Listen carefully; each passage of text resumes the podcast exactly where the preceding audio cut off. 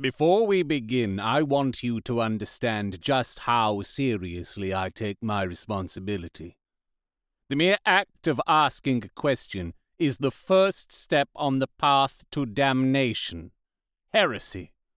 The Imperium of Man was not built by those who questioned, it was built on the iron will of the Emperor, in the orthodox, and above all, obedience. In our Imperium, we have a single institution that is pure enough to ask questions. And the Ordos of the Inquisition will now put you to the question.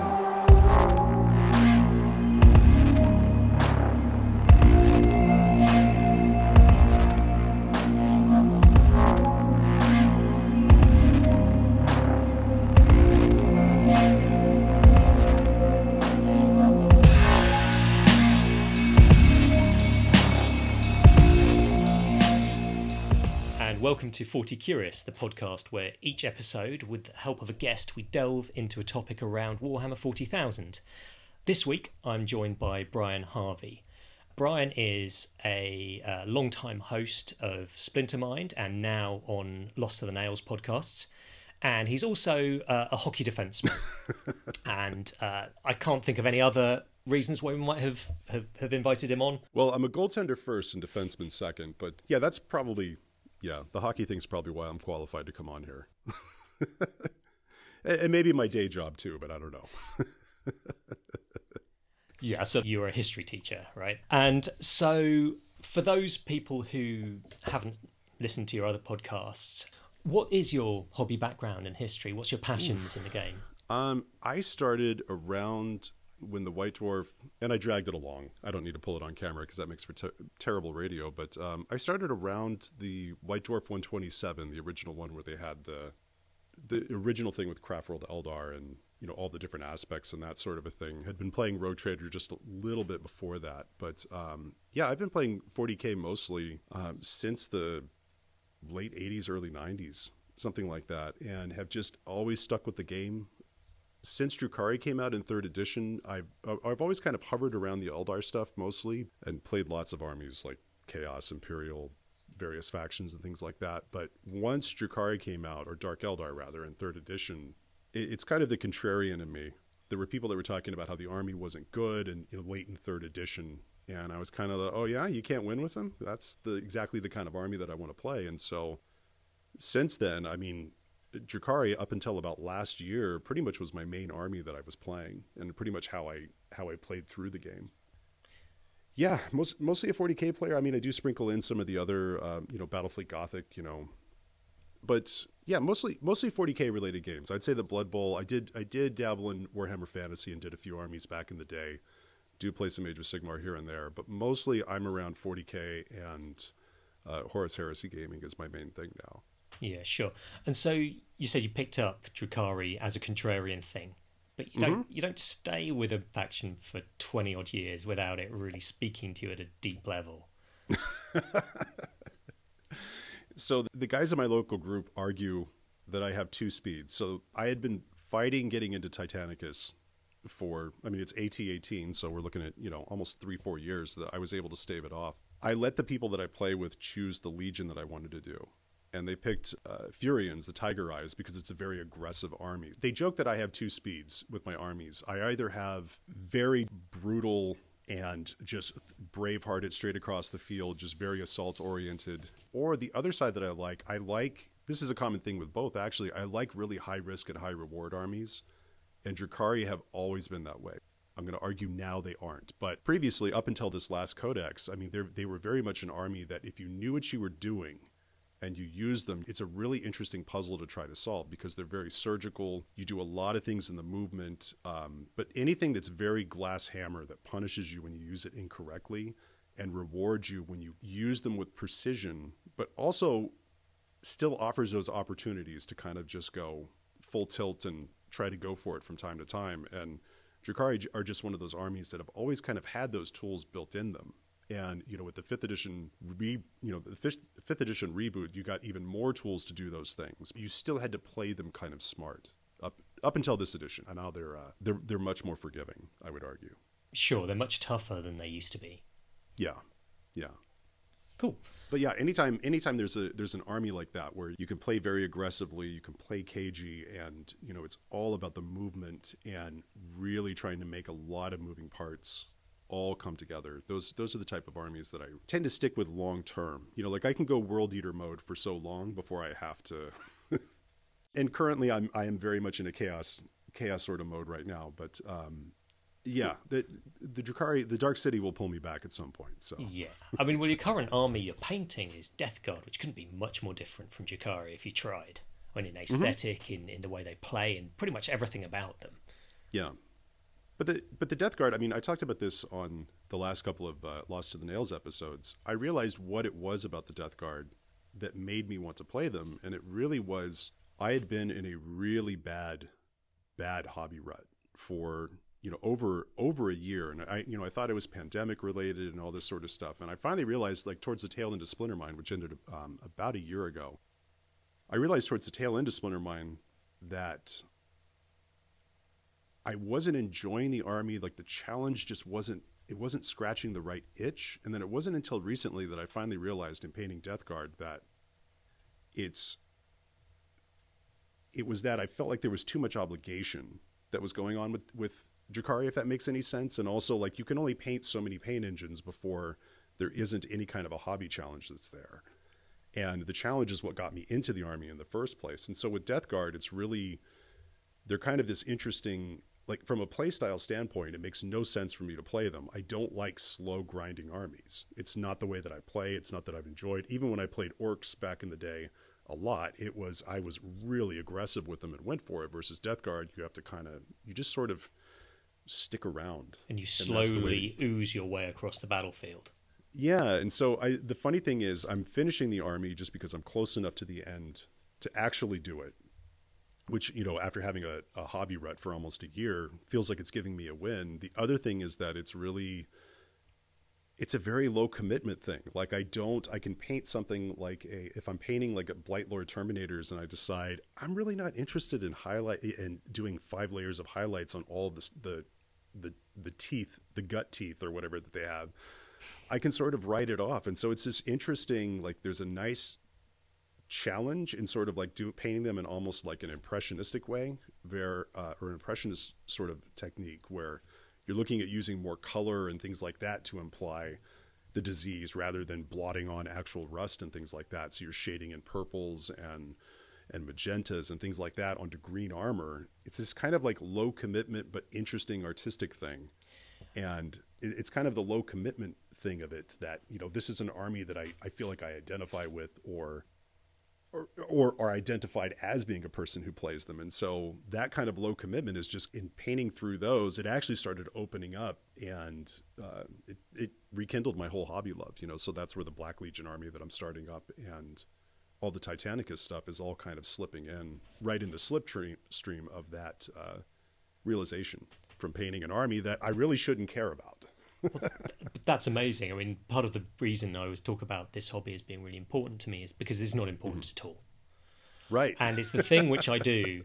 You know, I've got I've got commitments. I've got family like you, and so much of the stuff I do actually matters. And yeah, the thing I do here is for fun. Like doing this podcast is just like I get to sit here, I get to chat with interesting people who are passionate about a subject which it doesn't matter if I get something slightly wrong.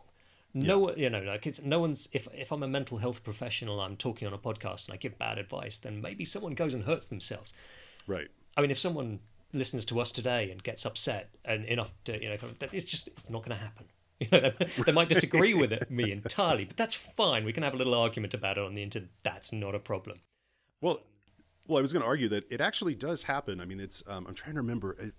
oh, I, I trying to make sure I don't botch this. I think it's called Sayre's Law, um, and it's saying that the passion delivered into a topic, particularly in academia, is directly inverse to its real importance.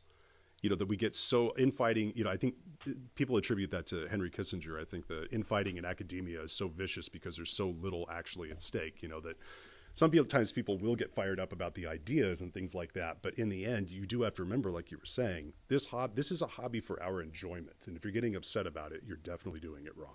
Exactly. Yes, and so you know, it's just lovely to hear you. I know I was a little bit privy to you sort of having this rut and talking about trying to get yourself out of it, and so it's really mm-hmm. great to see you just sort of flying through stuff and enjoying it now. Yeah, and yeah, and the idea that hobbying is some kind of obligation is is definitely something to avoid. I think long term. Yeah. But anyway, we're getting a little bit off topic, um, and we haven't even started yet. So that's a, it's it's it's looking good. So the topic today, the subtitle I've got for the episode is the United States of Commorragh. Which is a little bit cheeky, as I'm sure we're going to get to. But the central idea is that the depiction of the Drukhari and of their society is largely, or partially anyway, from depictions of and reactions to things that are happening in the USA. And that's mainly a, from a literary point of view and a thematic point of view. And I know that that's that's only part of what Dark Eldar are. I mean, yeah, they are very definitely the people snatching fairies of myth. They're also a pirate city. But today we're going to hone in on this uh, this idea that there are um, elements of the USA that that uh, are, go into the makeup. And so when I first mentioned this topic to you, Brian, what was what was your reaction? Well, my reaction was what it always is. Back when I was working on my bachelor's degree when I went to university, I went in thinking, okay, well, I want to work as a history teacher at some point. I don't know what level I want to teach at. I'm going to need my, my area of concentration is going to be US history because that'll make me the most employable. And as soon as I got up to the university here, I started gravitating towards all these courses that I love questions that don't have great answers, that were that really point out inconsistencies in society and also that force us to look at things that we don't want to look at. So sticky questions are sort of, you know, like looking at the Holocaust. There is no, uh, not to go top shelf with my example, but you don't look at the events leading up to the Holocaust and say, well, A happened, then B happened, then of course C was happened, and then D, and then obviously the Holocaust. I mean, it could have it could have turned at any point. And I'm I'm the the historian is eluding me right now that had the quote, but it was something along the lines of, in studying something like that that doesn't have a definitive answer, like the Holocaust, it's like peeling back, you know, layers of an onion, and you feel like you're going to get down to, well, obviously then this, and you don't. There's just more tiers at every level, and so I ended up focusing on late modern Europe. And just because of those types of questions that are hard to reconcile. And so when you mentioned this one, I was like, oh, you were scratching the, the Drukhari itch, you're scratching my historical curiosity itch. And I immediately my brain started going to places where it works and where it doesn't work. And that's where I am so looking forward to this conversation. Great, then. Um, okay, so I just want to quickly talk about what sci fi does and what satire does. Mm-hmm. And to me, they're very, very closely related. Because in sci fi, normally what you do is when you look at a, a, a book or, or something like that, you usually take one aspect of society, one thing which is changing, and you extend that out into the future and exaggerate what's going on. And then you examine how society reacts to that, what that does to people who are interacting with it. And that's one that's the, the sci-fi side. And the satire side is when you take one aspect of society and you turn it up to 11 and mm-hmm. then you make it absurd. And I think that Warhammer in general kind of walks that line on the side of satire most of the time. It doesn't have to be funny. It doesn't even have to be particularly pointed. And I've definitely, I think, as we go through, we'll find the sort of the mushiness of the satire is is real. It's not. It's it's not a book like um, Animal Farm where it's very tight and you can say that character there, that pig, that's Trotsky. You know, right. You can, it's right. not that tight and I'm aware I'm being slightly provocative, but I feel like we can have a good conversation off the off the back of it. And so that's my that was my take. Is that how you understand satire? Yeah, I mean, because even going with science fiction, I am a outside of 40k. I'm a huge science fiction fan, and that's the thing is that science fiction won't register or won't be successful unless it is tapping into something that your the, the current audience is relating to. You know, so if we look at you, you can look at different periods of sci-fi um, that won't ring as well as it does now. Um, the classics I'm using finger quotes, the classics tend to be things that deal with these themes. You know, like if you look at like uh, Frankenstein, right? You're looking at this idea of technology. Um, the Frankenstein story won't really ring as well, but during times where we feel like technology has maybe gotten away from us, like right now, a story like that will ring a little bit more because you have things where, well, look at the digital age. It's amazing. I could download any song I just thought of and put a use a, a, filter to put kitty cat ears on my head from a photo taken from space. I mean, that's a stupid exaggeration, but we we have this like tremendous uh, capability, but we haven't coped with how it's changed society and social media and different things like that. And so, yeah, that's very much my understanding. And, and with satire, I mean, I literally pulled up the definition to make sure I was working off the same page here because I'm less of a literary guy, but it's the use of humor, irony, exaggeration, or ridicule ridicule to expose and criticize people's stupidity or vices particularly in the context of com- uh, contemporary politics and other topical issues. So Drukhari definitely fit within that. You know, so it, it, it was funny. Like when we were talking about this, I was joking about, oh man, this might uh, limit my employment in the future. Um, I mean, given the, the current climate in the U.S., because we're going to get into topics that are things that traditionally come up as we have great upheavals in technology and the economy and society and things like that. I mean, there are topics that are going to come up that you just you can't avoid. Um, but uh, yeah, I mean, it's clearly these things are taken up to eleven. Okay, then. So let's just kick off into the subject then. And I think that if we're going to discuss my proposition about the through line uh, that, that Games Workshop often draw on America um, in their depictions of Drukhari. I think we actually need to go right back to the old world in Warhammer Fantasy Battle because mm-hmm. that's really when you look at the Dark Elves, the first iteration of Dark Elves into Dark Eldar is more or less a straight port. I mean, you can see pictures of the witch elves, and mm-hmm. that those witch elves could be witches. Um, right. They could be Sisters of Slaughter from the AOS range. That's like the through line there is is just is pretty much a straight line. And so much of the stuff that happened in Warhammer Fantasy Battle with the slave raiding, with the you know the, the, the emphasis on torture and pain, the factions of the elves, that carried straight through into the initial depictions. Were you into uh, Dark Elves in Warhammer Fantasy Battle at all? So in Warhammer Fantasy Battle, funny enough, I started. I had avoided dark elves. I had painted a high elf army. Um, I did a dwarf army and um, what is now Maw tribes. It would have been ogre kingdoms back in the day. I avoided dark elves a lot, mainly because I didn't want to rely on the magic stuff quite as much. Which is, you know, I know I bought a high elves army, but um, I was always interested in them, and they were actually the army that I started purchasing during Warhammer Fantasy Battle 8th edition because I was like, this is going to be my 9th edition army. And then Age of Sigmar dropped, of course. So, but I mean, I've always kind of followed them, and I've always been a fan of the models. And those models are probably what primed me for wanting to get into uh, Dark Eldar when they came out in 3rd edition. Yeah. Um, and so, just to give a little capsule of what they were in Warhammer Fantasy Battle days is that you had the two main. We'll, we'll leave aside the Wood Elves who were in Europe, um, in the well in the in the Old World, so the the Europe analog. But in the maps of the Old World, you had the High Elves who were on Ulthuan, and you had the Dark Elves who were in Naggaroth, and that was the North American continent. Mm-hmm. And their history was of one one race which had a vicious civil war and then at the end of it, you were left with the rapacious, hideous slavers who were living in the in one area, and you had the um, arrogant, we are better than everyone else isolationists who were living in the other area. and as a 1980s kind of like broad stroke satire, yeah. that's pretty on the nose. You know, at that point, America was very much the cultural leader of the Western world, and, and Britain had a big inferiority complex about that. And so the kind of depiction of the high elves as as sort of arrogant and we're better at you than everything. and it's also shiny and new and everything right. looks wonderful over there. Right. You know, there's very yeah, like I say, broad stroke satire, but it's very clearly there.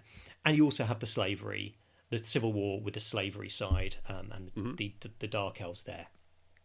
Um, and I think the interesting thing that we'll come on to is how the with the various iterations of their approach towards slavery with the Drukhari, then it's become more and more about how you strip away any myths that slavery can be a benevolent or not totally evil institution.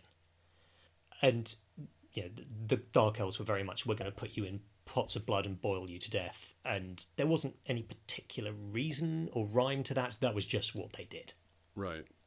Um, and so, so I think that you set up with this very clear, broad strokes satire, and then you have the Rogue Trader go into 40k, and the initial representation of, of Eldar as a whole, not just Dark Elves or Dark Eldar, was as this corsair type that they were slave raiders. They would appear, they would snatch things. So it was very much more that pirate image. Mm-hmm. But then you get the introduction of Drukhari, which you said was in third edition, right? Right. And so, do you want to talk to us a little bit about how they were depicted in that and what the models were like, what their society was described like?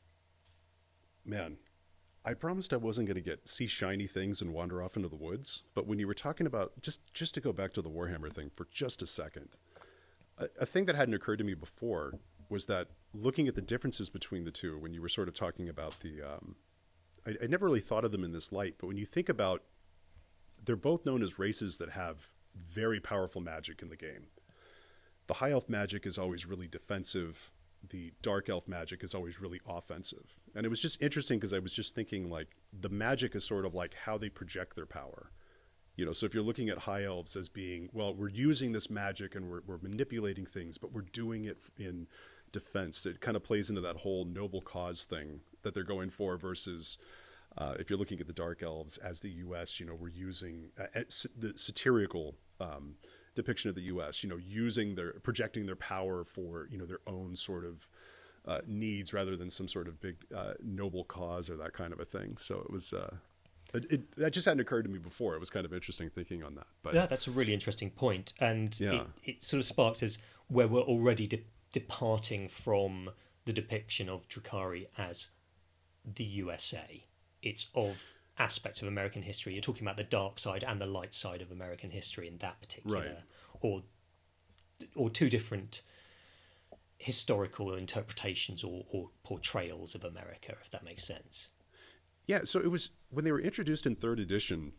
It's funny because um, we had like a little hobby meeting where we were kind of talking about this, and you were taking notes and things like that for what directions to go into. And I, the thing that struck me the most was I kept pulling out things, going, "Well, wait a minute. At what point did they backfill that part of the story in?"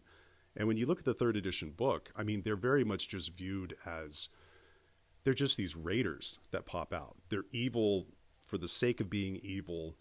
They you have like a little bit of the societal structure where you have the you can have a witch cult army. Um, they're supposed to be these gladiators that are doing their thing. Um, they're gladiatorial games. There's even a game that shows up in the White Dwarf thing that was um, Arena of Blood for any of you old timers that remember that. And it was a game, and I, I thought that was hilarious. And back in the old Splintermind days, when we interviewed uh, uh, Gav Thorpe when he was discussing how the the person that in the Jain Zar book that does the uh, "Do you know who I am?" sort of name drop thing, and I won't give away what happens to him. That was the name of his character when he played that game when he was writing it, but uh, it doesn't end well for him. I'll just leave it at that. But but when you looked at it, you had like sort of the weird. Okay, we have the Beastmasters. That's that's very much a nod to the Dark Elf stuff. You have the the the witch cults, that's very much a nod to the witch elves. You have the Kabalite warriors, which are very much the you know regular rank and file dark elf warriors. But you you know archons, which sort of represented the tyrant type uh, characters and things like that. But you really didn't have the. They were really missing that sort of like fantastical, um, evil fairy tale element. You know, because they had magic, which just wasn't included. Um, they just made the argument that they don't have psykers in Commorragh for some reason. Uh, and you were just given this impression that they were evil for the sake of being evil. And it really isn't until the fifth edition codex where things get fleshed out and we start to see what the society is and the sort of the reason for their uh, need to torture and all these things is sort of backfilled in.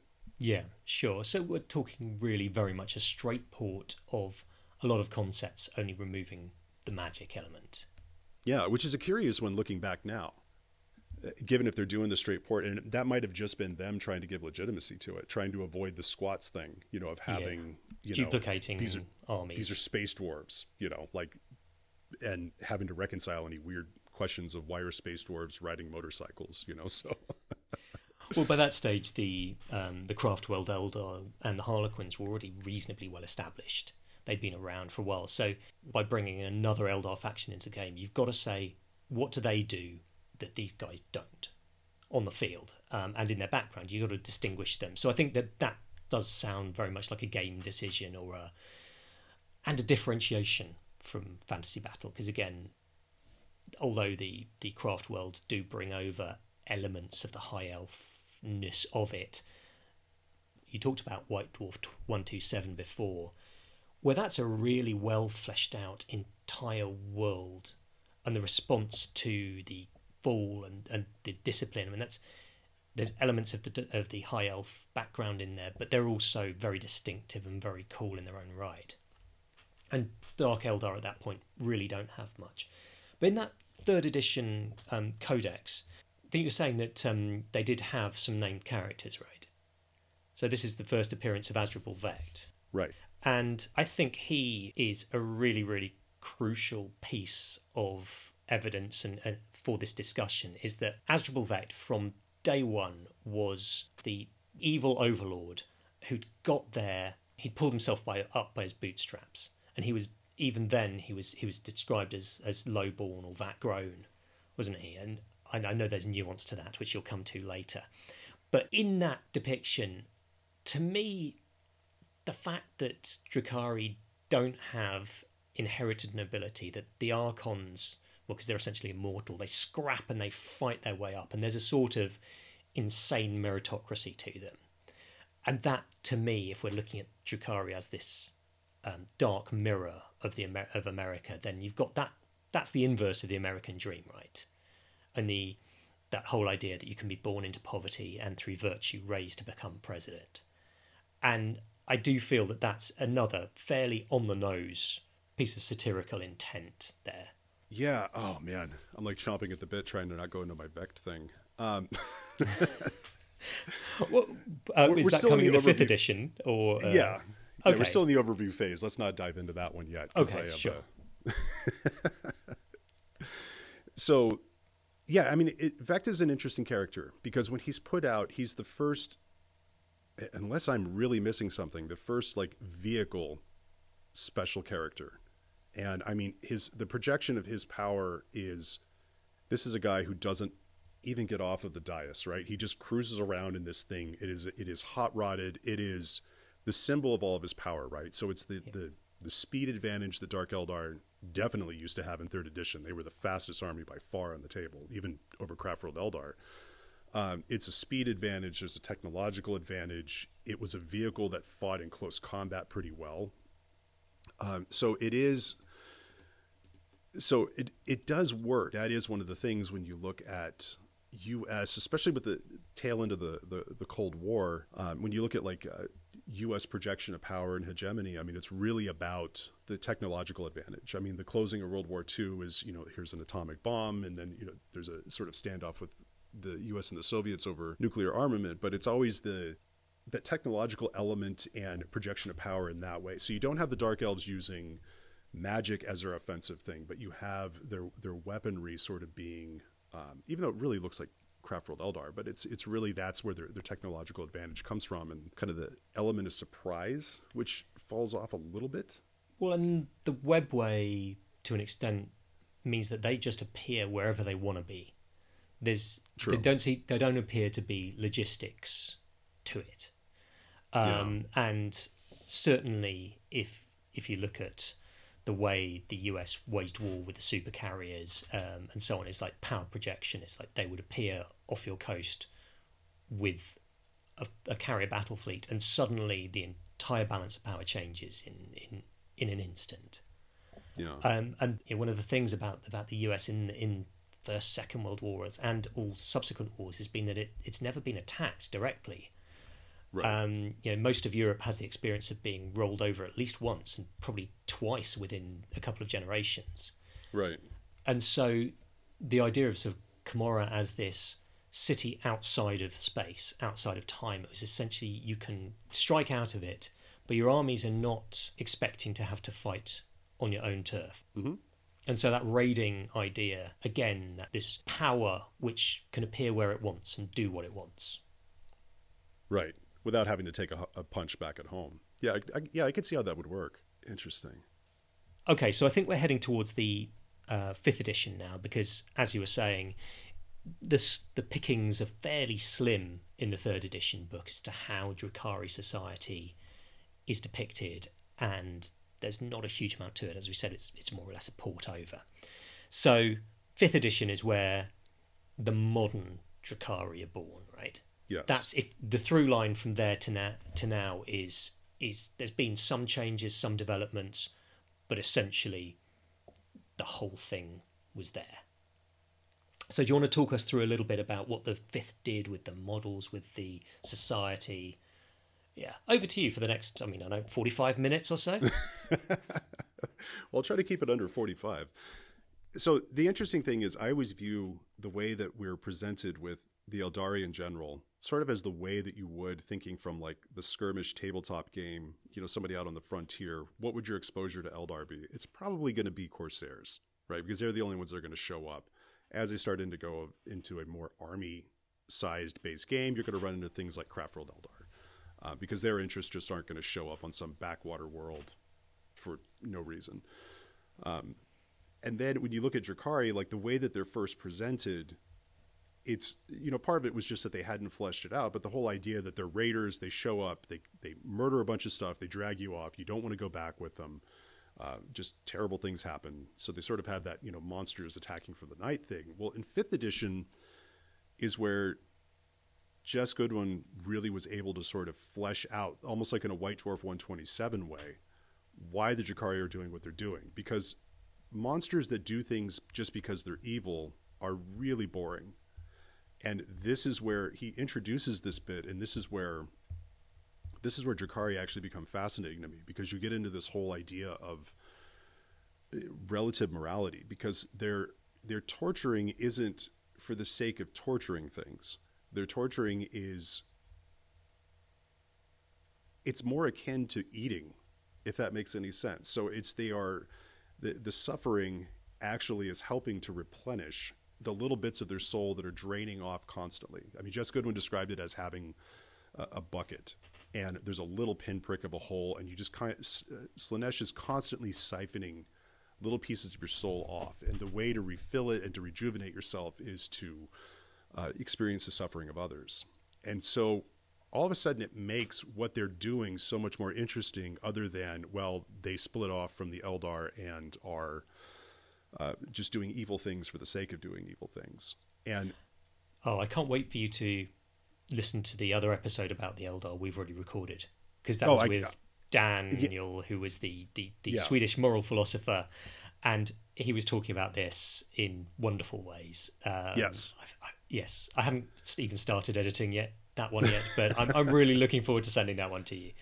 Right and, and again in my whole i'm a history teacher so i'm a very much a generalist i'm going to stay in the shallow end with this stuff and not try to drown in the deep end where where i'm sure daniel took it so but you, you run into this whole interesting thing where it, it's a much more compelling story. Um, the the idea of the witch cults, it's not just that there are arenas where they are torturing and doing things. It's that they sort of flesh out Comoran society a lot more, where you have these games that are used as a way of the masses sort of getting to get their fix as far as suffering and these sorts of things. And it's, you know, I mean, it, it alludes to Rome a little bit, you know, with the gladiatorial games, but it's a way of holding the masses in check, a way of keeping the whole economic and political system of Commorragh in check, keeping it in homeostasis. Uh, they bring in the Covens, which I know when you were on um, a Splintermind episode in, God, that would have been early in the pandemic in 2020 when we were doing like weekly episodes Yeah. That was where I brought up the idea that I remember you asked me the question of why do I play Covens? And I, I mentioned that with Covens, there's this really interesting blue collar sort of mentality to them, you know, where it's just their job is very much, it's interesting. I mean, they are the infrastructure of Commorragh that keeps it working. You know, like they have to do Yeah. all the modifications. If you need soldiers, you know, you bring back a toe, I'll bring back your warrior, whatever the thing is. Um, they all these sort of vat-born, um, non-trueborn types are where they come from. Um, their their technology is introduced, and the technology, the the Jes Goodwin videos, the roundtable where they're talking about this with Phil Kelly is just absolutely fascinating. Where they're saying that the technology is it appears arcane. It appears like it's actually magic, and so it really brings in this um, uh, just sort of nightmare creature thing that plays in so well with their coming in, um, you know, bursting from the webway, taking what they need and leaving. So it makes sense why they don't stay, why they don't they don't keep outposts and things like that, because in real space you're experiencing real time. You know, it's kind of like in the Black Legion no- novel where they burst into real space for the first time, and there's this, this you know Zangor that looks at the at, at the main character and just says pain, and he's like, "Oh yeah, you're feeling time right now." You know, like people just aren't used Yeah. to doing it, and so it, it's it's a it's a really it, the way that they the way that they fleshed it out though really brought in again that it brings up the whole thing that I don't believe they're actually evil. I don't think that they're doing evil in order to in order to uh, evil requires intent and the intent to commit harm for the sake of harm versus I'm eating. Like, are you a Drukhari torturer if you go and eat a hamburger? You know, like something had to die for that. So, eh, to me, that's this is where the Drukhari get fleshed out, and they also just become legitimate villains because Yeah. they're a, because they're amoral villains. If that makes sense, Absolutely. amorality frees you up to do a lot of things. And this is the one of the reasons I think that they become so compelling now is that before they are the this this force from outside who come in, they take you, they torture you, you don't want to go, but their motivations, a bit like the fairies in in in um, in mythology, Right. they're fairly obscure, and that makes for a great film or a great episode where you can see that happening. But in order to have longevity as a faction, you've got to have an internal motivation, and this is where the fifth edition is is that instead of the protagonist being human and the Drukhari doing something to them, suddenly you're moving over, and in that codex, they are the protagonists, and they have their internal motivations, they have their reasons, their societies, and looking at it more and more, um, this is what I'm finding so fun is delving into those motivations. There's uh, an episode coming up on the Necrons, which I had. I'd always skidded off the outside of Necron lore. They they they'd not really appealed to me or spoken to me at all. Right. And then in investigating how they come to be Yeah. and the process by which they are where they are, and, and actually what Games Workshop have done with the lore, it's there's some really quite profound and interesting stuff in there. Oh, and they're- suddenly, I love the faction. They are fascinating when you dive Yeah. in. Really, really great. Yeah. Anyway, that is definitely a tangent. Um, so, right. So into this the um, the fifth edition codex. So we're talking about Commorragh. It's a city which is larger than a solar system. It, it, you've got the sub realms, and this is where I want to talk about. Go back to the old sci-fi uh, and how sci-fi is a reaction to society.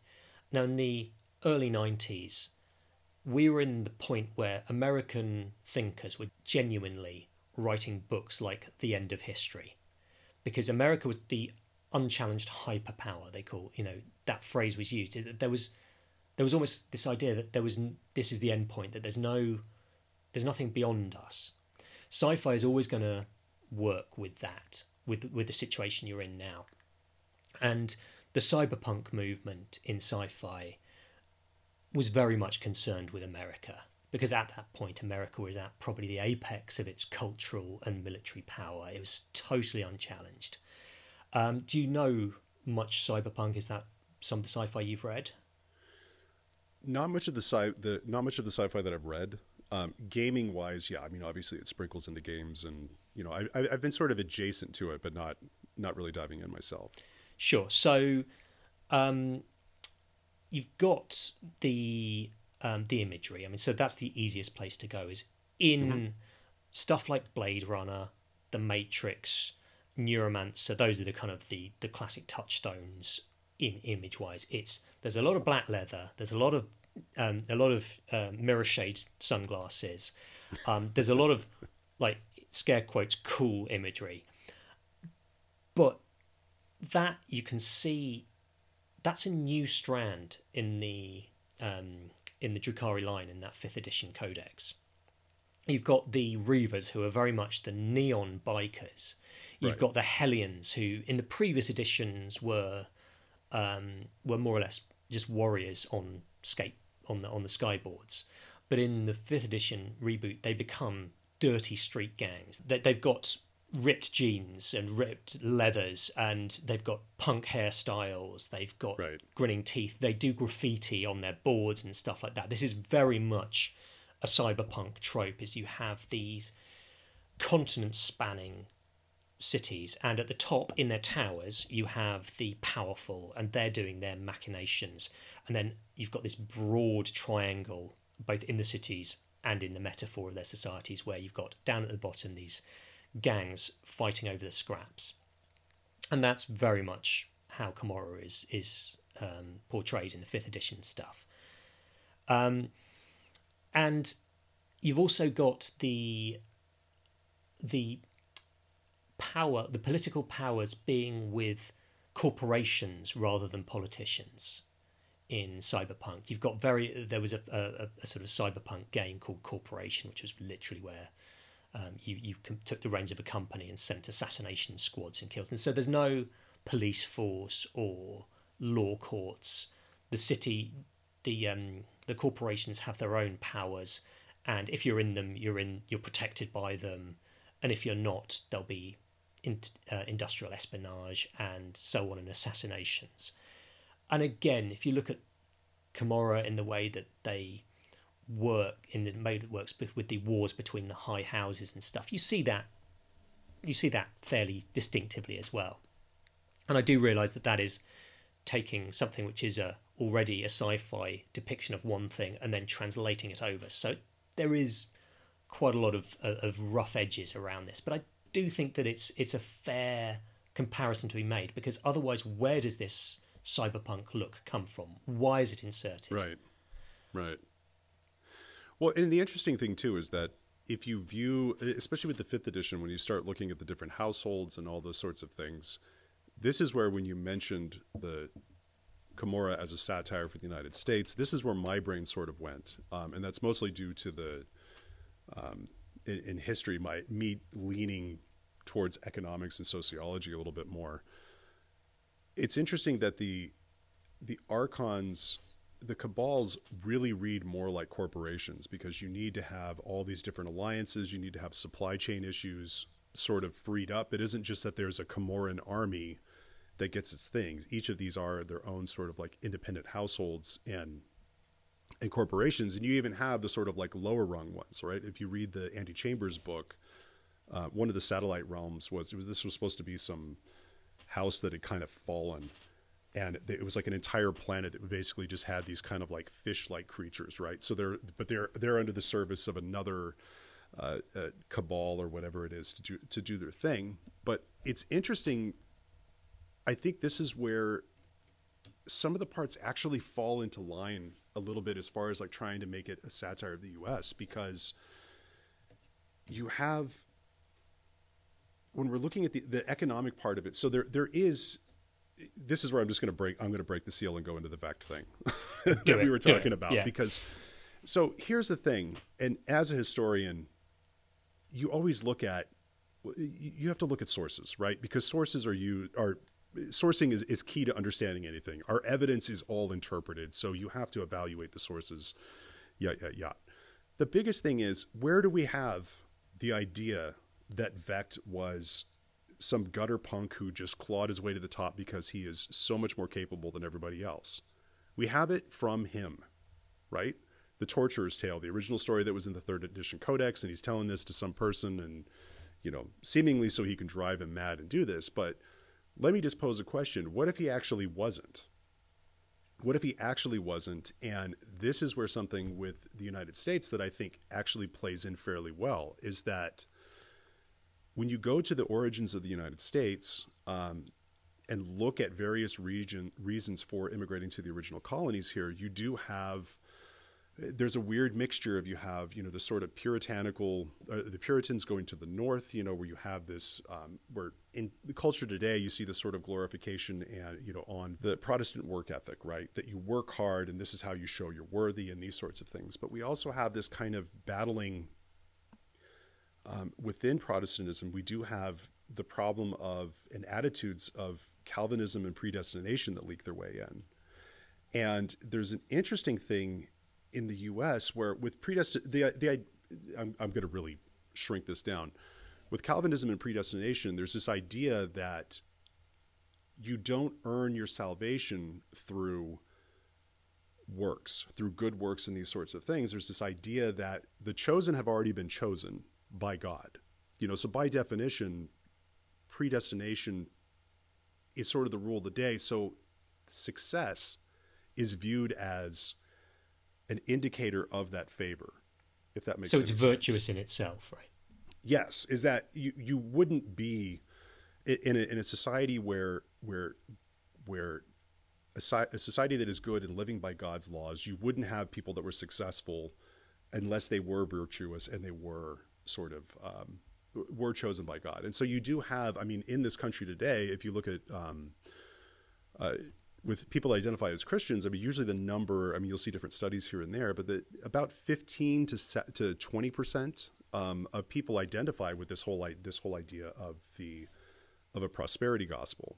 You know, meaning that if you by giving to the church, um, God is going to return this um, tenfold over you know so it isn't just a tithe for you know showing your your devotion or whatever. It's that god will actually favor those with um, with financial reward. And so it's interesting to me that when we look at on one hand it's easy to it's you look at the the the cabal the cabals are all written as um, people that are the most capable and have worked their way up, but it's really hard to start at Hellion level and work your way up to the upper spires, right? If you're starting in a household that already has influence, it's easier to work up. And this isn't some sort of a, you know, injecting Marxism thing. This is just simply how it works. I mean, some of the some people that we venerate um, for their achievements. I mean, you can look at something like, I mean, when we were talking before, I was using the Elon Musk example. You know, I have a lot. I, there are a lot of people that will we'll talk about uh, SpaceX and talk about, well, look, here's a person who didn't have government subsidies or uh, government wasn't involved, and they've made this more efficient space plat- uh, platform for launching things into space. And this isn't to take away, because I mean, it is a, it is a hell of an achievement. But when this wasn't a person that was starting as a person who was flipping burgers in a McDonald's, you know, I'm saying like you're coming from a family that has resources to sort of prop it and keep it going. And so it's an interesting thing, and it sounds like a Marxist take again, but within Comoran society,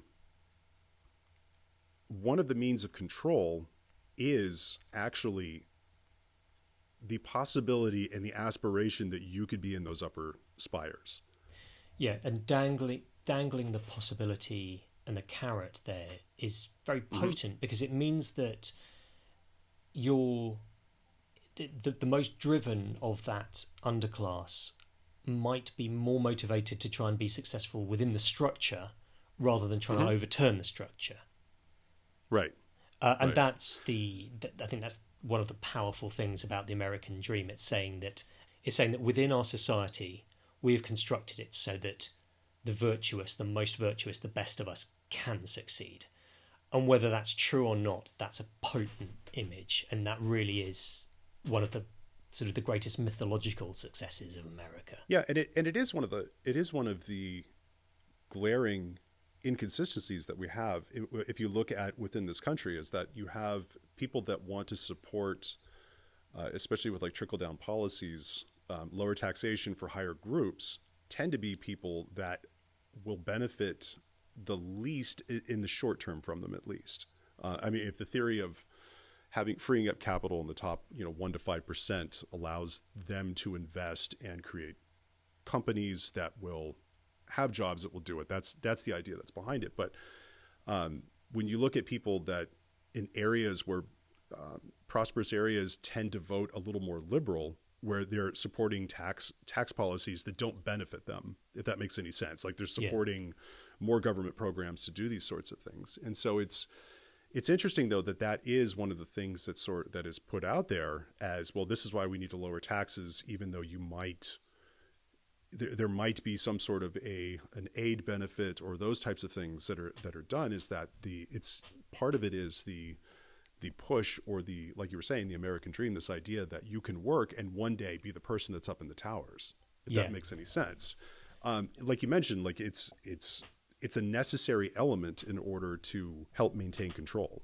Yeah, and in Commorragh, we have this this message that this is where he came from from his own lips, and mm-hmm. that in itself, I think that's a very intentional decision by the game designers. That's not something that just happened by accident.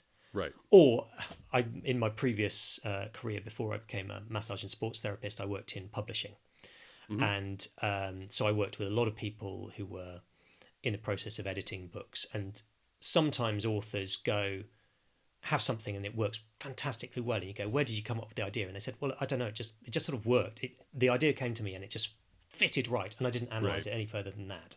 And that's where you know literary criticism actually goes but your the wheels in your head were turning, that your unconscious mind fitted it in and it fit perfectly. But that didn't mean that you just came up with it randomly. Right. Right. And so I do think that this idea of, of Vect being this lowborn, uh, potentially lowborn propaganda, lowborn, who then rose up to the very heights, is powerful kind of piece of evidence that there is an intentional aspect to this um, satire on America. And it also helps with this projection of power, too, because if you are from a noble household, or, well, I say a noble household, you're from an established cabal. Um, let's say you're multiple generations in. Um, I mean, because when they when they talk about that's the thing that we have to remember is that when they talk about these these assassination schemes that are like you know 500 years in the making, where they try to come up with these ultra elaborate kills and things like that for the spectacle of it. I mean, this all sounds like nobility, right? I mean, only the nobility would come up with that sort of a thing versus if you're at the street level, you wait till the person's walking out of their favorite, you know, restaurant or bar or whatever the thing is and you slash their throat, right? Like so there is, I mean, the the the the cabals of Commorragh are it's very much implied. I mean, it, it is a type of nobility, even though it's it's presented as a meritocracy. Yes, and it's but it's in America, you've got quite a few aristocracy like families. I mean, you do about the Rockefellers and and mm-hmm. the uh, the Walmart family. Right. What are their names? Is is are they, are they actually Walmart? Um, no, they are the oh boy, I am going to blank here. Waltons. That's it. The Walton yes. family. Yeah. yeah. So so that's the trick is that I mean when you look at like the Walton family I don't I don't know theirs quite as much but that's you know a few generations in versus you know the Rockefellers which are you know pretty well established and in um, but Vect presenting this image as the you know scrappy more clever than everybody you know clearly superior in his uh, scheming and ruthlessness and all these sorts of things that helps to hold the noble houses in, in check if they honestly believe that, because they're looking at it saying, well, look at the way society's structured, you're pretty unlikely to go from Hellion to Archon in any kind of a in any sort of a reasonable way. Like the, the people, the the examples that you would hold up, and sometimes that's the thing that will that will that will happen here in the U.S. too. Is like we'll hold up an example of, well, here was a kid who was born in the inner city, and now look, he's the you know secretary of some sort of a department, and you're like, okay, for every one of those though, how many kids can we point to that didn't make it like that you know so it's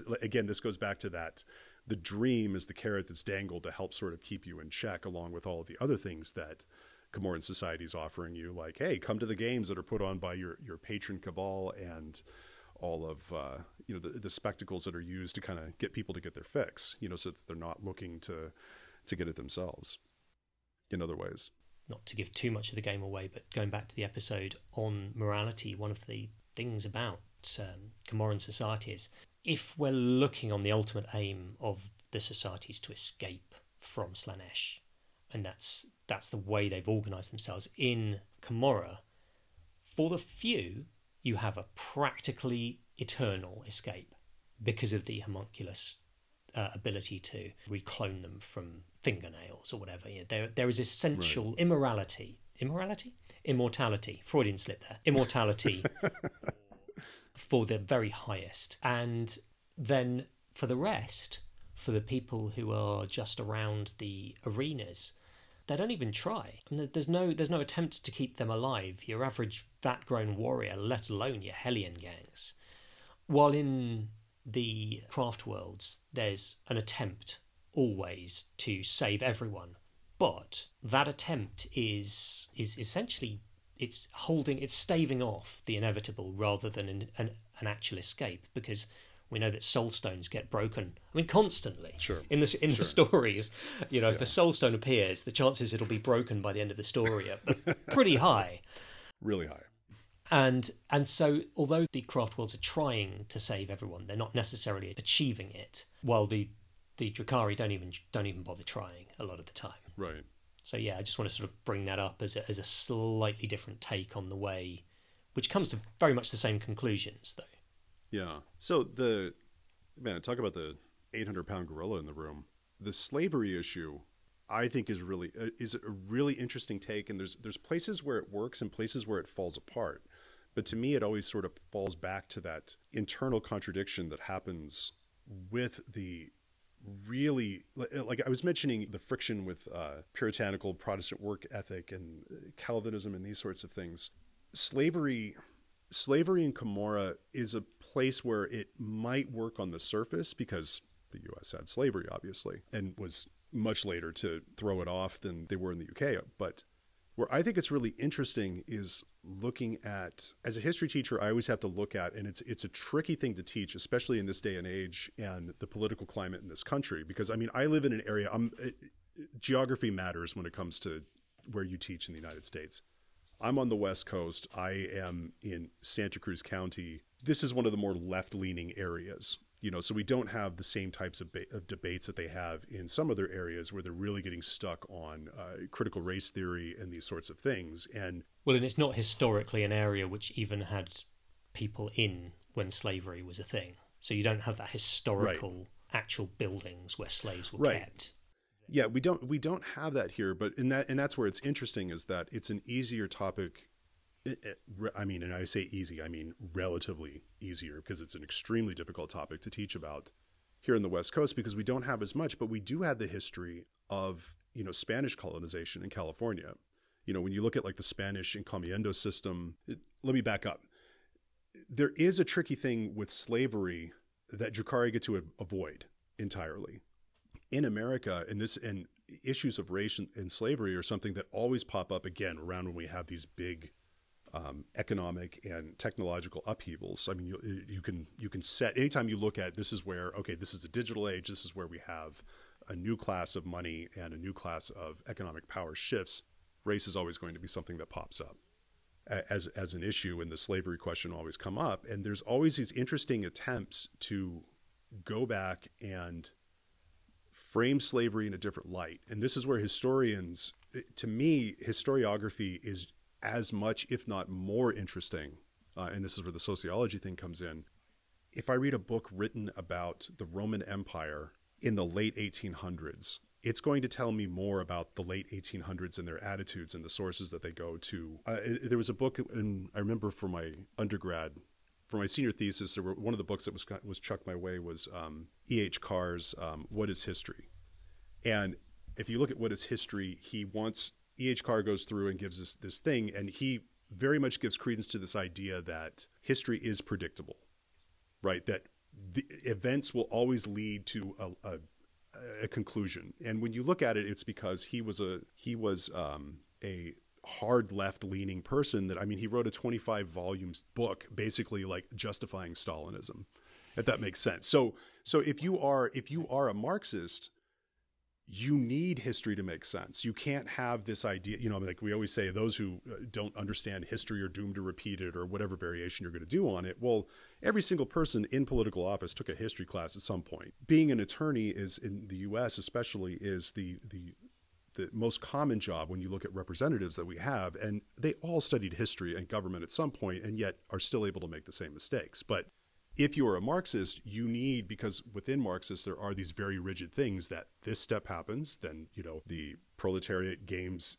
Yeah, it's the inevitable march of history. You know, and then you get wacky ideas with Lenin, who's like, well, maybe we can just like telescope that and just collapse it all down and just do it all right now. But, but with historiography, there's like it really tells us about for historians, it says more about the time that they live in, but our own relationship with the past tells us more about ourselves now than it did then. And so when you're looking at the way that we try to look at slavery, I mean, there have been attempts to try to sanitize the the American Civil War in that it's a fight over states' rights. You know, it's all about um, self determination. It's all about uh, stifling the urge to federalize and have centralized control and, you know, keeping it local and yeah, yeah, yeah. Well, I mean, the truth is, yeah, individual liberty, that through line into modern conservatism. Right. But the, the interesting thing is, whenever I have somebody that really tries to make that argument, I always say, so, okay, I'll grant you that it's states' rights, but what was the states' rights issue that they were fighting over?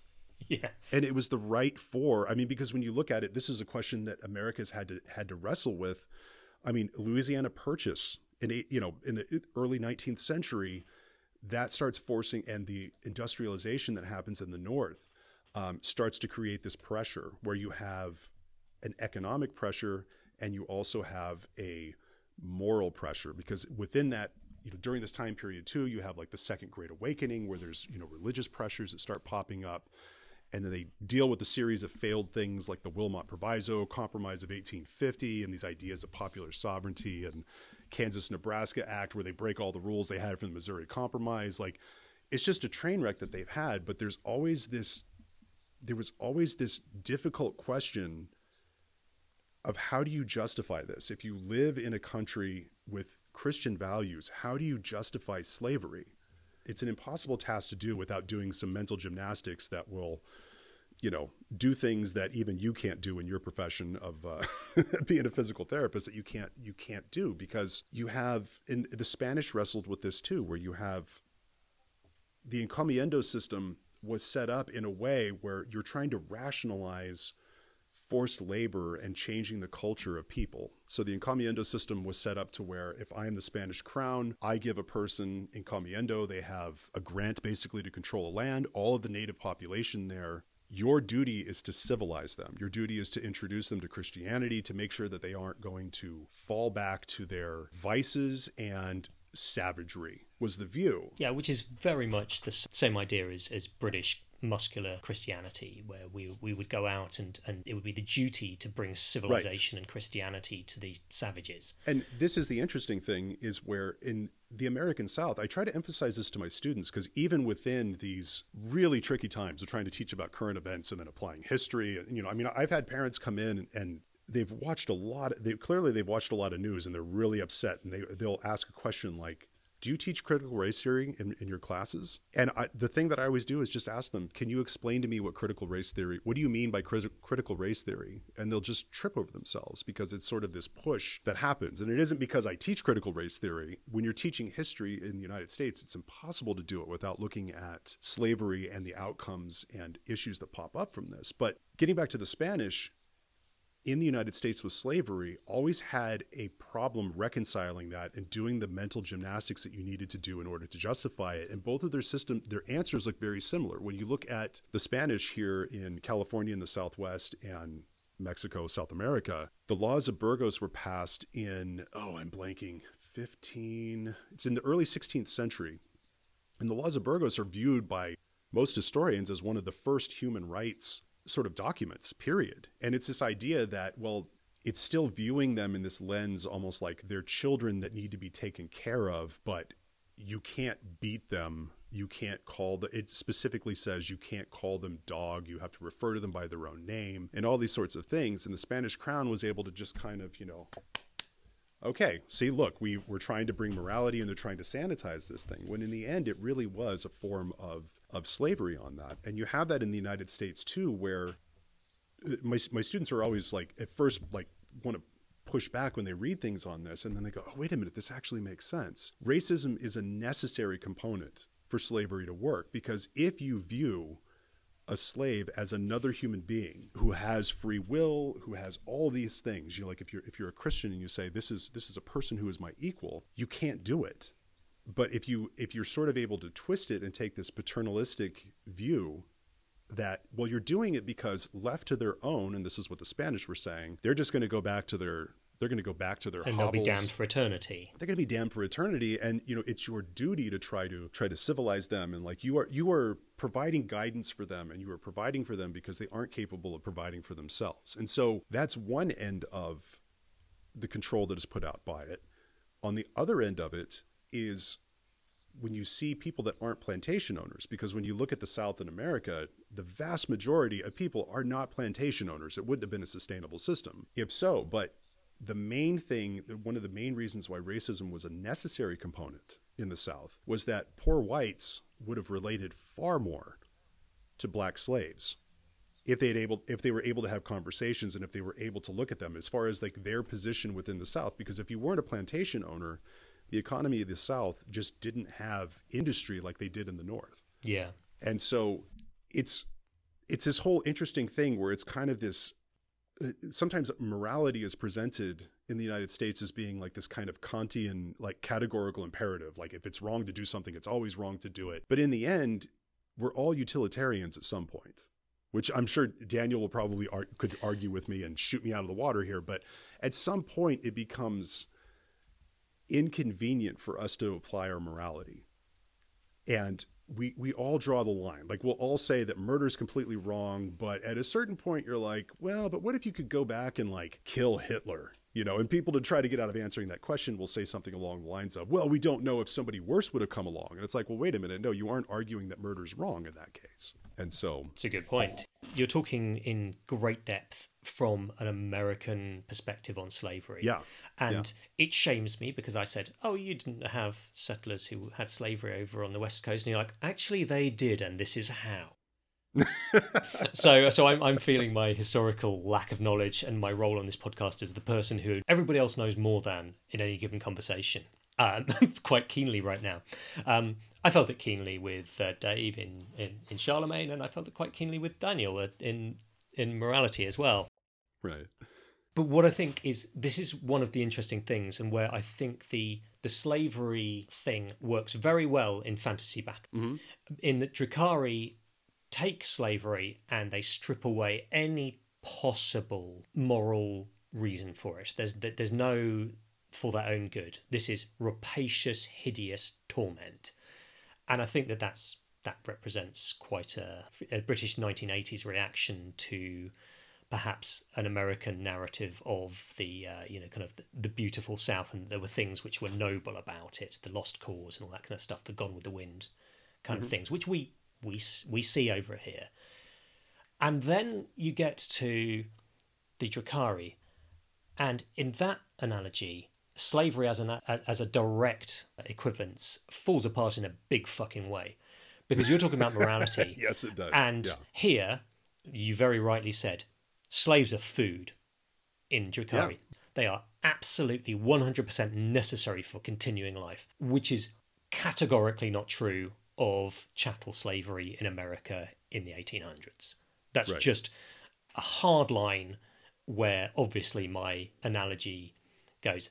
That slavery analogy, it carries to a point, and beyond that point, you've got to let that go right now. um, as I'm not going to be here going, well, actually, you know, the, the plantation owners are, are, are, it's necessary for them to fit. No, no, no, no, no, no.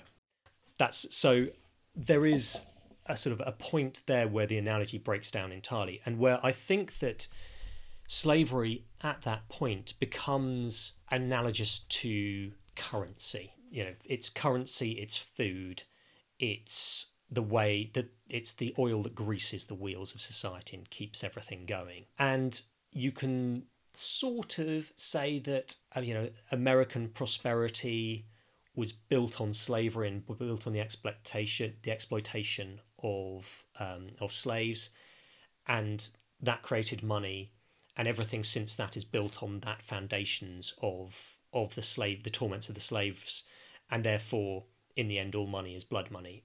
But I don't think GW are thinking that deeply about this. To be honest, that's that's.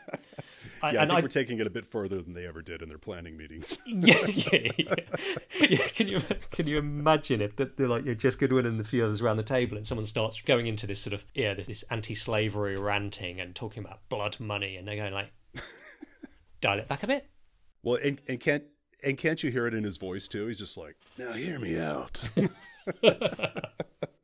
well, but on the other hand, though, I mean, there is a thing, and this is what's interesting is that when you look at the examination of of slavery, especially if it's done by people that are living in former colonies, you know, if you look at uh, uh, historians in the Caribbean, right? So you have um, there are historians like uh, oh, his first name's escaping me. They, they just refer to it as the Williams thesis. I mean, they talk about um, he wrote it in like 1944, and he was I mean, this guy was like 30 years ahead of his time, but he was examining how um, he was in God, I want to say he was in Haiti.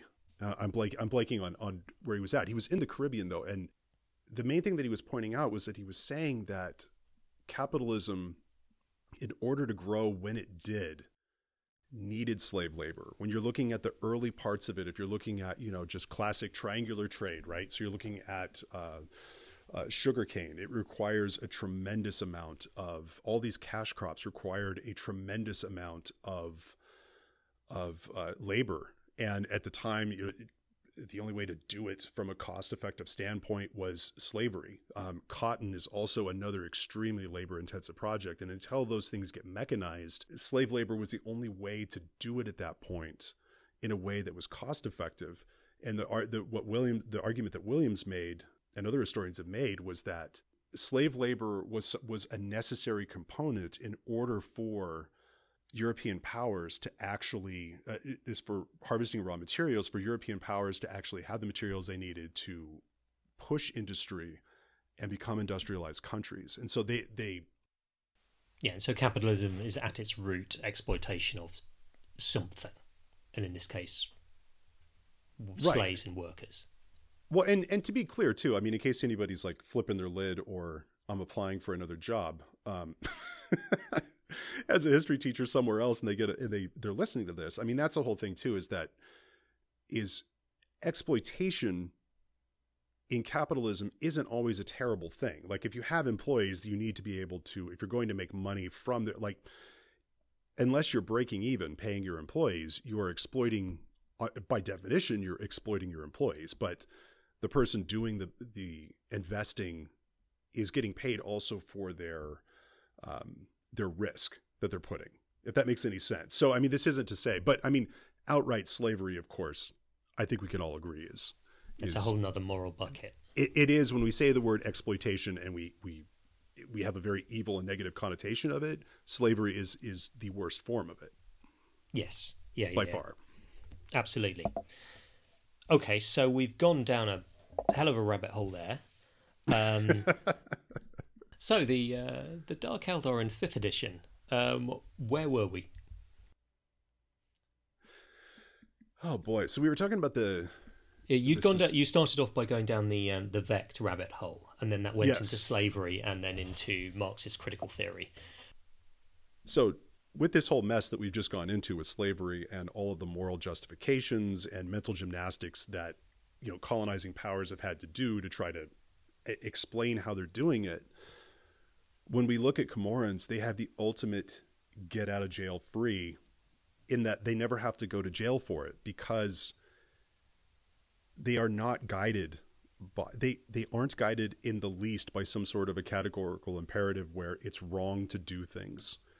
They are their aim their amorality and I don't know, they to me they strike me as the ultimate they're not even utilitarians because a utilitarian is like is weighing the consequences of their decision. Comorans aren't doing that. If they're doing it, they're weighing it in a way that it is only about the blowback they'll receive and if they're going to have to fight more or do whatever the thing is. So they are they're sort of the ultimate expression of nihilism if that makes any sense. Where it's not even it's they don't have to it doesn't even occur to them to explain themselves because they don't view they don't view any of the slaves that they bring in any of this stuff. If you if you view them they don't wrestle with the same thing where oh you are you know as as you do with slavery where you're like well this is another human being. Like they might look a little different than me but in the end they're human. Comorans don't even it doesn't even occur to them. It doesn't have to occur to them in this you know because they're food. They're just they're they're a raw resource. And in viewing things as I mean this is this is the antithesis of the categorical imperative where human beings you know, Kant argued that you have to view human beings as an end and not a means because they also have their own needs. The Comorans don't even have to do that. They are the ultimate free market uh, because they aren't constrained by any sort of morality. And it just allows their society to flow. The only the only consideration that they have to have is overstepping their power and uh, being taken over or not watching their back correctly. And it, it's where it makes them interesting because if they had morality then they would have these inner turmoils and things like that. And the closest thing that i ever saw in any of the books was uh, braden campbell had a book called tantalus right? And it was about this this uh, person who had fought in the arenas and worked his way up. And the closest thing you see to any type of a he doesn't have like a moral struggle. He's just tired from the fight and tired from scrapping and that's it. He doesn't have any of the other hangups so. Mm. Well you'll be pleased to hear that uh, Daniel agrees with you that the Drukhari are about nihil- pure nihilism. That's the that's almost word for word the um, the phrase he used.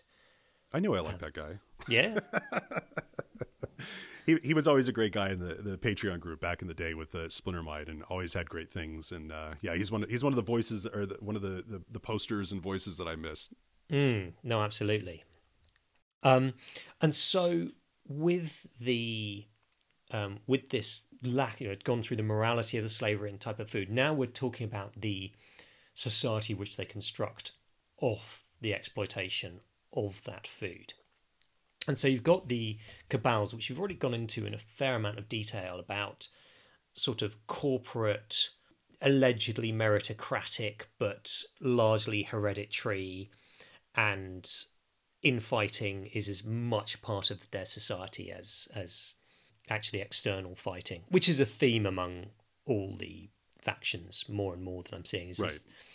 we we drastically undervalue the amount of civil war which goes on in 40k, um, and I think GW does in its portrayals. Actually, it's it's not very good at portraying internal strife. They even shy away a little bit of strife between the um, the various Aeldari factions a lot of the time. Mm-hmm. So that's one aspect, the cabals and the witch cults, who you can fairly easily port onto that idea of them as the the entertainment industry.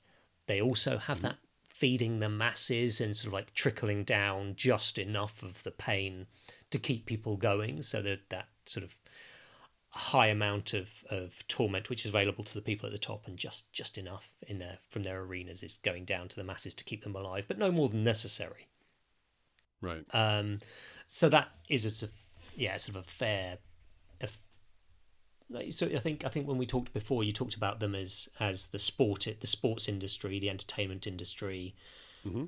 and yeah, the bread and circuses. I mean, it's it's it's a fairly straightforward analogy there. And then we're on to the covens. And before, when you're talking about their introduction, they are very much that nightmare doll idea of flesh smiths and torment, and it's a real creepy fairy tale vibe to them. But where GW have done this interesting thing with them, and this is that blue collar aspect which you're talking about, is that they are the economic engine. And I'm afraid I'm going to slightly undermine your blue collar uh, thing there by I'm going to say they're more like the the military industrial complex. They are the high level operatives who it doesn't matter to them who's in power because they've the people in power have to come to them. And no matter what happens in their society, the wheel's going to keep on grinding. So they're in this kind of position almost outside society where they benefit whoever's in charge and whatever happens. And so they can be more or less indifferent to almost everything that's going on in Comoran society, right? They almost strike me too. I mean, it's you can draw parallels too to like the. I'm trying to think of things that people like to complain about. Big pharmaceutical, right? So they're going to say, "Oh, they're kind of the big pharma of of Commorragh," and it's true because they. What's interesting is they have the answer, kind of like big pharmaceutical does, to things that should be changed at a societal level if we're trying to create a healthier society, right? So if we look at it was interesting. I was talking to my doctor, and he was just saying, he was like, "Look, you're an American. All Americans, like, it's not a matter of preventing heart disease. It's trying to walk back things that have already happened. Like, we have foods that are ridiculous and flavors that shouldn't exist, and sodium levels that shouldn't exist. And with pharmaceutical companies, you do have ways like, oh, well, I'll just take Lipitor, now I don't have to worry about my cholesterol or whatever, you know, whatever the sort of thing is. Like, they have the fix to the various parts and they've made themselves completely indispensable to the way society works. Like if you go and you are um, boring too much in a campaign, they have the answer. They can regrow things. They can, um, if you've overextended yourself or you need to take somebody out, they can come up with the the super unique uh, way for them to die that's going to give you some street cred and things like that. So I think the blue collar thing, you're right, it is a misnomer, but it's their power is it's almost yeah i don't want to tell you you're being wrong because they are mm-hmm. also mm-hmm. that but again being slightly provocative and just like poking you a little bit mm-hmm. on that oh um, no no it, you know I, I, feel that there's yeah. the, you can, you can take you can take them one way or you can take them the other. And i think for the purposes mm-hmm. of this argument in if if my analogy holds then they they have that sort of industrialist billionaire kind of quality that uh, that that blue collar doesn't quite cover. Yeah, I mean, because if you think of the cabals as the actual fighting military, I mean, they can't do it without defense contractors that are building all the sorts of things, and so that's where they are. They're kind of they're they're kind of a weird amalgamation of of arms, like you're saying. I mean, they they are the industrial military complex. They're also sort of the in a weird way, they're sort of the um, the technological drive that keeps the that keeps all of the economic engine of, of Commorragh going. And yeah, it's interesting. I think I think I think we're why like I was saying where I think that my my blue collar thing is is more of a misnomer is like I said in their projection of power is that they don't have to flash it, I mean it's it's true hegemony and that they don't have to flash it, they don't have to flaunt it because it's just understood. Absolutely. That I mean as to where the archons and especially especially the the um the witch cults, I mean, they have to constantly flaunt and remind people that they're at the top. They have to remind, you know, the flash and display their greatness versus the the covens people just know yeah you don't you you don't mess with them it, it ends badly conspicuous um, showing off uh, extravagance is that that's the witch cult is you know an, ex, uh, an absolutely fantastic showy kill is that much more valuable than right. just lining people up and shooting them in the head right. like it's it's it's part and parcel of of their um, their way of being the, a conversation I had with Daniel, we didn't cover it in that episode, was about the Ynnari And mm-hmm. to go back to that, it's, it's very interesting is that um, initially with the Ynnari, there was this idea that you you couldn't include Haemonculus coven troops in, in, right. in with the Ynnari, And, and I didn't understand that initially. But looking at it through this lens, it makes perfect sense because the Ynnari absolutely give a different way out. Yeah, they are, um, as we talked before about Vect, showing, giving the the narrative that in order to succeed in this society, you need to work within its rules and work your way up to the, the apex. You don't work go outside the pyramid. Right. Um, and the Ynnari are a very very threatening, um, a very very threatening faction to that hegemony because they do offer a true difference in that the main pain is no longer necessary right um, for the society to operate and so right. it's no wonder that the covens are so adamantly opposed in their soul to um, well yeah they don't have souls but but you know what i mean yes well, because I mean, it would be if all of a sudden, let's say that solar was 50 times more efficient than it was, and they were just going to give it to everybody for free. The oil industry is going to have some issues with that. Coal, you know, coal is going to have issues with that. All you know, any sort of other other forms, and so not to compare covens to oil and coal, but I mean, they are the standing power. They are the standing way that things get done. They are the standing infrastructure that allows things to go. And so if you offer any sort of an alternative, of course they're going to fight them tooth and nail because it absolutely undermines their entire operation. And as you say, they've had this complacent position where they they're the grease and Mm-hmm. everyone just needs to come to them and they don't need to show off because they're Right. there and you go whoever whichever this cabal is, they still got to come to us. Right. Right. Hmm.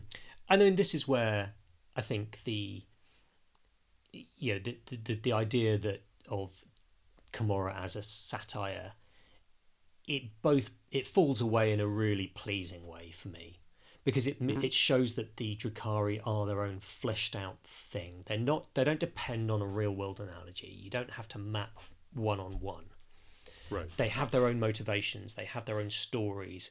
As new factions like the Ynnari come in the game, these the three different um, internal uh, segments of Drukhari society react to them in their internally consistent ways.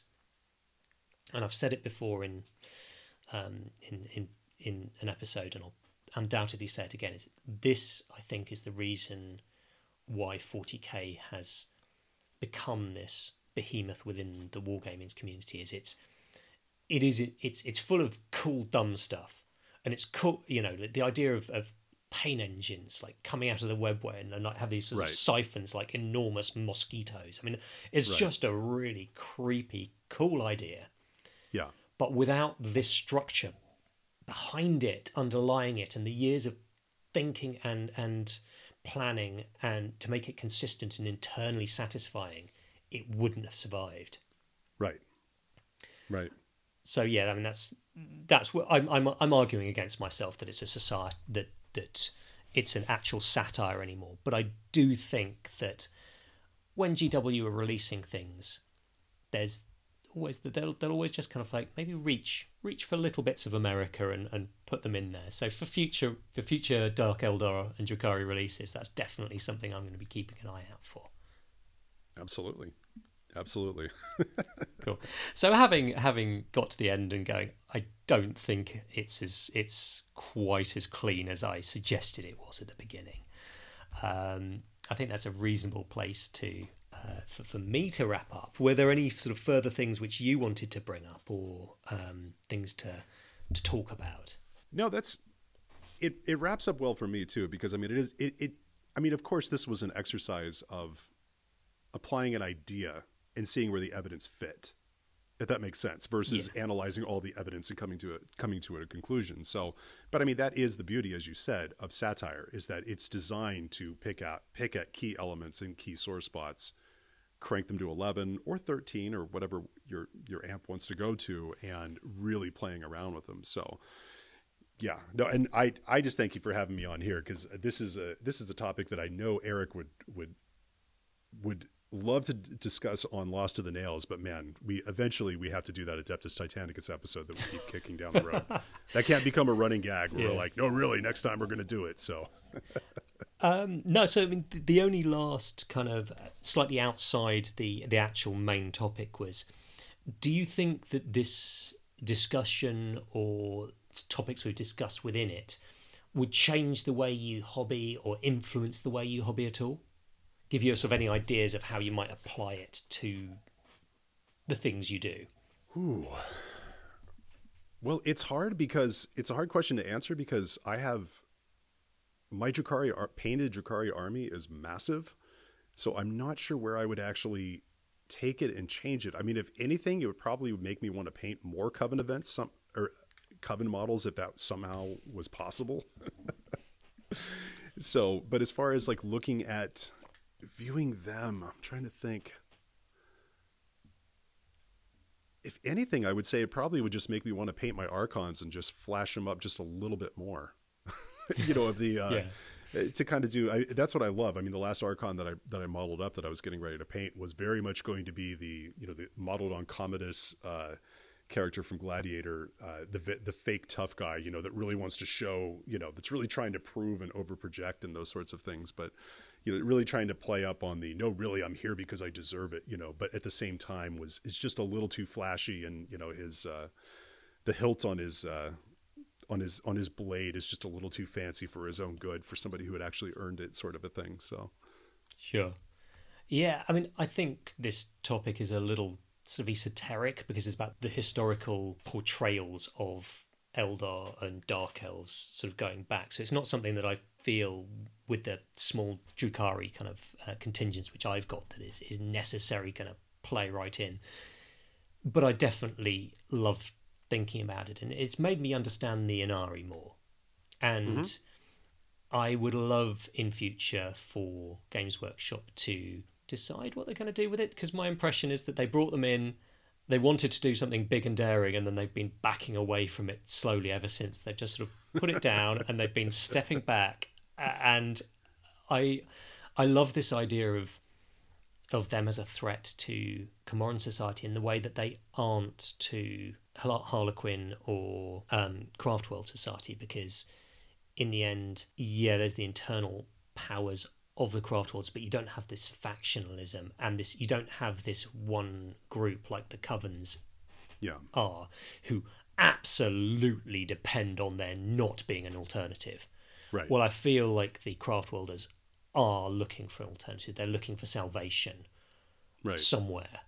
And the Harlequins are very much doing that. So um, I kind of feel like as a as a hook, as a story hook for civil wars and things like that. It's it's a really nice one, but I, I don't think it will affect my modelling or anything like that.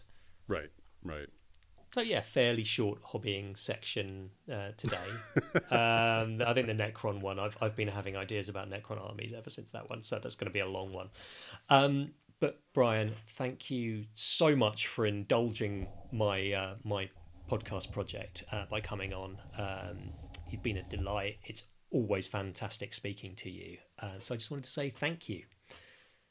Oh yeah, thank you for having me on. I, I, remember when you when you pitched the idea of the show, I was just like, you are. I mean, you were on you were on Splintermind one time, and when you were on, you were such a natural. And I think I've told you this where I just said, you know, timing and figuring out how to steer a conversation is the hardest thing, and asking the right questions to keep the conversation moving. And the the types of questions that you pitched to me in this episode makes me want to really it really has me looking forward to listening to all the other ones as well. I mean, I started listening to your first episode already, but uh, but um, yeah, it, this this is this is going to be a great food for thought sort of show, and I know a lot of people that do other things on their shows that you can pick the brains of for expertise and things like that are going to want to come on because this is this is the uh, this is the fun little exercise sort of thing that a lot of people wish they could do, and thank you for providing a forum to do it.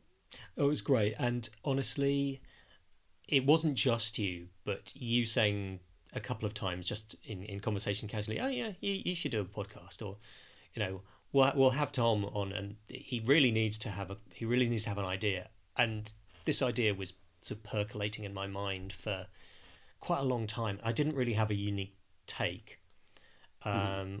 and I feel like there's a lot of different podcasts which are doing a lot of different things, and just this kind of random thought splurge uh, idea was not something that, that anyone else was doing. So that's why I decided to to jump in with both feet in the end. well, anytime you ask a person who's a Drukhari nut who did a Drukhari podcast for six and a half years, teaches history and loves sticky and ugly questions and loves to just wade straight into those, like, yeah, you're gonna. You, you uh, I, I will take that bait every single time. So thank you. it's catnip for you.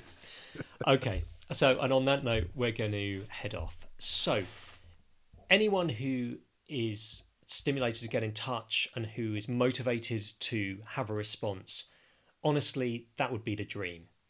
Um, I would love people to come on and tell us we're wrong, tell us that we've got this totally wrong, that we've missed this topic, because frankly, that's win win, because then you're providing me with more content. Um, and if you want to, then do get in touch. It's 40 Curious with a K. We are on Facebook, we are on Twitter, we are on Instagram under that. And if you want to, then just send us a message and I will get back to you as soon as I can. Um, obviously, busyness, family, work, university work, and all that kind of thing allowing, but I will get back to you as soon as possible. So that would be the dream. I'd love to hear from you. So, on that note, uh, goodbye and thank you.